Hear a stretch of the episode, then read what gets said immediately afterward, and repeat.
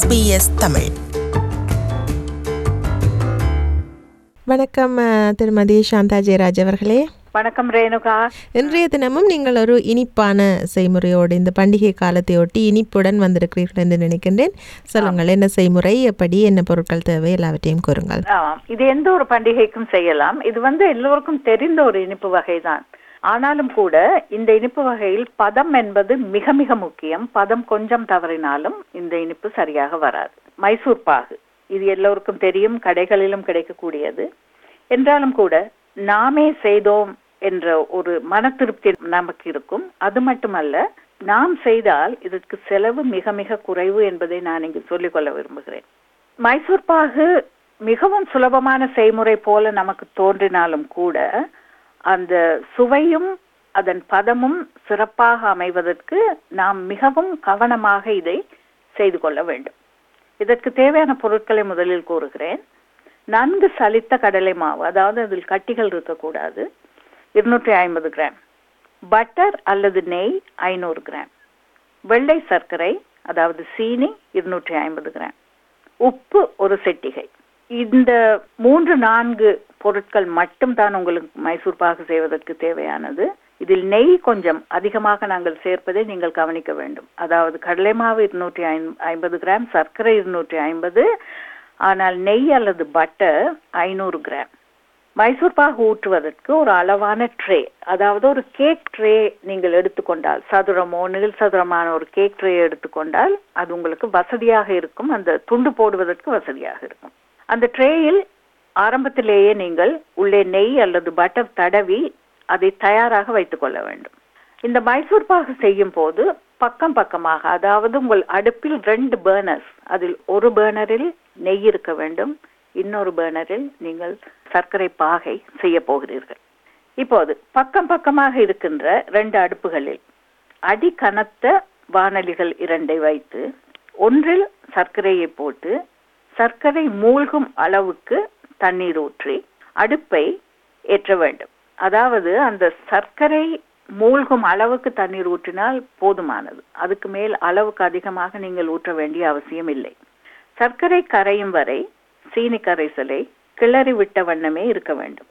இரண்டாவது அதாவது இன்னொரு வானொலி இன்னொரு அடுப்பில் இருக்கின்றது. அந்த வானொலியில் பட்டர் அல்லது நெய்யை சிறு தீயில் சூடேற்றிய வண்ணம் இருக்க வேண்டும். நெய் மிக விரைவாக கருகிவிடக்கூடியது. நெய் அல்லது பட்டர் கருகிவிடக்கூடியது. எனவே நீங்கள் அடுப்பை அளவோடு வைத்திருக்க வேண்டும். நெய் கருகிவிடாமல் இருக்க அடிக்கடி கிளறிய வண்ணமும் இருக்க வேண்டும். சர்க்கரை முழுமையாக கரைந்தவுடன் வடிகட்டி எடுத்து அதே வானலியில் மீண்டும் அதை ஊற்றி அடுப்பில் வைத்து சூடேற்றி சர்க்கரையை இப்போது நீங்கள் கொதிக்க விட வேண்டும். முதலில் நாம் சாதாரணமாக சூடேற்றினோம். இப்போது சர்க்கரையை நாங்கள் கொதிக்க விடுகிறோம். ஏனென்றால் அந்த சர்க்கரை சரியான அளவு பாகு பதத்துக்கு அது வர வேண்டும். சர்க்கரை பாகு நன்கு கொதிக்க ஆரம்பித்தவுடன் கடலை மாவை அதில் கொஞ்சம் கொஞ்சமாக போட வேண்டும். அதாவது ஒரு கையினால் கிளறிக்கொண்டே மற்ற கையினால் கடலை மாவை அதில் கொஞ்சம் கொஞ்சமாக நீங்கள் போட வேண்டும். அப்படி போடும்போது கட்டிகள் அதில் ஏற்படுவதற்கு வாய்ப்பு இருக்கின்றது. அந்த கட்டி வந்து நீங்கள் கரைத்து கொண்டே இருக்கும் போது அதாவது கைவிடாமல் கிளறிக்கொண்டே இருக்கும் போது அந்த கட்டிகள் எல்லாம் தானாகவே கரைந்துவிடும். அடுத்ததாக மைசூர் பாகு செய்யும் போது கவனிக்க வேண்டிய இன்னொரு விஷயம் என்னவென்றால் உங்கள் ரெண்டு கைகளும் வேலை செய்து கொண்டே இருக்க வேண்டும். ஒரு கையினால் கடலை மாவு சீனிப்பாகை கிளறிக்கொண்டே மறு கையினால் மற்ற அடுப்பில் இருக்கின்ற நெய்யை ஒரு பெரிய குழிக்கரண்டியினால் ஒவ்வொரு கரண்டியாக எடுத்து ஊற்ற வேண்டும். அதாவது வலது கையினால் நீங்கள் மாவை கிளறிக்கொண்டே இருக்கும் போது மாவும் சீனி கலவையை கிளறி கொண்டிருக்கும் போது இடது கையினால் குழிக்கரண்டியினால் ஒவ்வொரு கரண்டியாக அந்த நெய்யை எடுத்து ஊற்ற வேண்டும். ஒவ்வொரு கரண்டியும் ஊற்றிய பின்னர் மாவு கலவை வெந்து கொஞ்சம் கெட்டியாகி கொண்டு வருவது தெரியும். அதாவது நெய்யை ஊற்ற ஊற்ற அந்த மாவு வந்து அப்படியே வெந்து கொஞ்சம் கெட்டியாகி கொண்டு வருவதை நீங்கள் பார்க்கலாம். இடைவிடாது அடிப்பிடிக்காதபடி பார்த்து கொண்டு கிளறிய வண்ணமே இருக்க வேண்டும். வானலியின் பக்கங்களில் குமிழிகள் போல உருவாகுவதை நீங்கள் இப்போது காணலாம். அதாவது அந்த கலவை எல்லா நெய்யும் ஊற்றி முடித்த பிறகு அந்த கலவையை நீங்கள் கிண்டி கொண்டிருக்கும் போது அதன் ஓரங்களில் கும்பலிகள் போல ஏற்படுவதை நீங்கள் அவதானிக்கலாம். அப்பொழுதும் நீங்கள் இடைவிடாமல் கிளறிக்கொண்டே இருக்க வேண்டும். அப்படி கிளறிக்கொண்டே இருக்கும் போது உங்களுக்கே தெரியும் அந்த கலவை நன்றாக கொதித்து பொங்கி மேலே எழுந்து வரும். அப்படி பொங்கி மேலே எழுந்து வருகின்ற அந்த கலவை ஒரு கட்டத்தில் அப்படியே அந்த வானலியை விட்டு கலருகின்ற அளவுக்கு வரும்.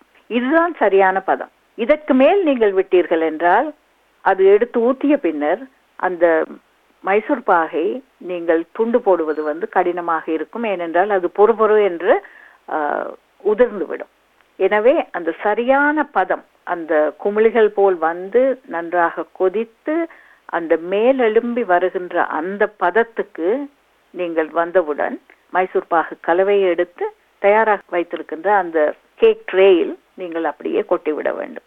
அது கொட் கொட்டிய உடனேயே அது தானாகவே அது சமமாக வந்துவிடும். இதன் பிறகு கொஞ்சம் அதை ஆறவிட வேண்டும். கொஞ்சம் ஆறவிட்ட பிறகுதான் உங்களுக்கு விருப்பமான அநேகமாக மைசூர் பாகு நீள் சதுர வடிவத்தில் தான் வெட்டுவது வழக்கம். அது அப்படி இருந்தால் தான் பார்க்கவும் அழகாக இருக்கும்.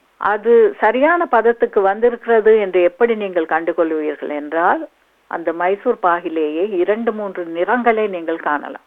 அது மட்டுமல்ல அதில் தேன் கூட்டில் இருப்பது போன்ற துளைகள் அந்த மைசூர் பாகில் ஏற்பட வேண்டும். அப்படி ஏற்பட்டால்தான் அது வந்து சரியான ஒரு பதத்தில் நீங்கள் தயார் செய்திருக்கின்றீர்கள் என்றது அர்த்தம்.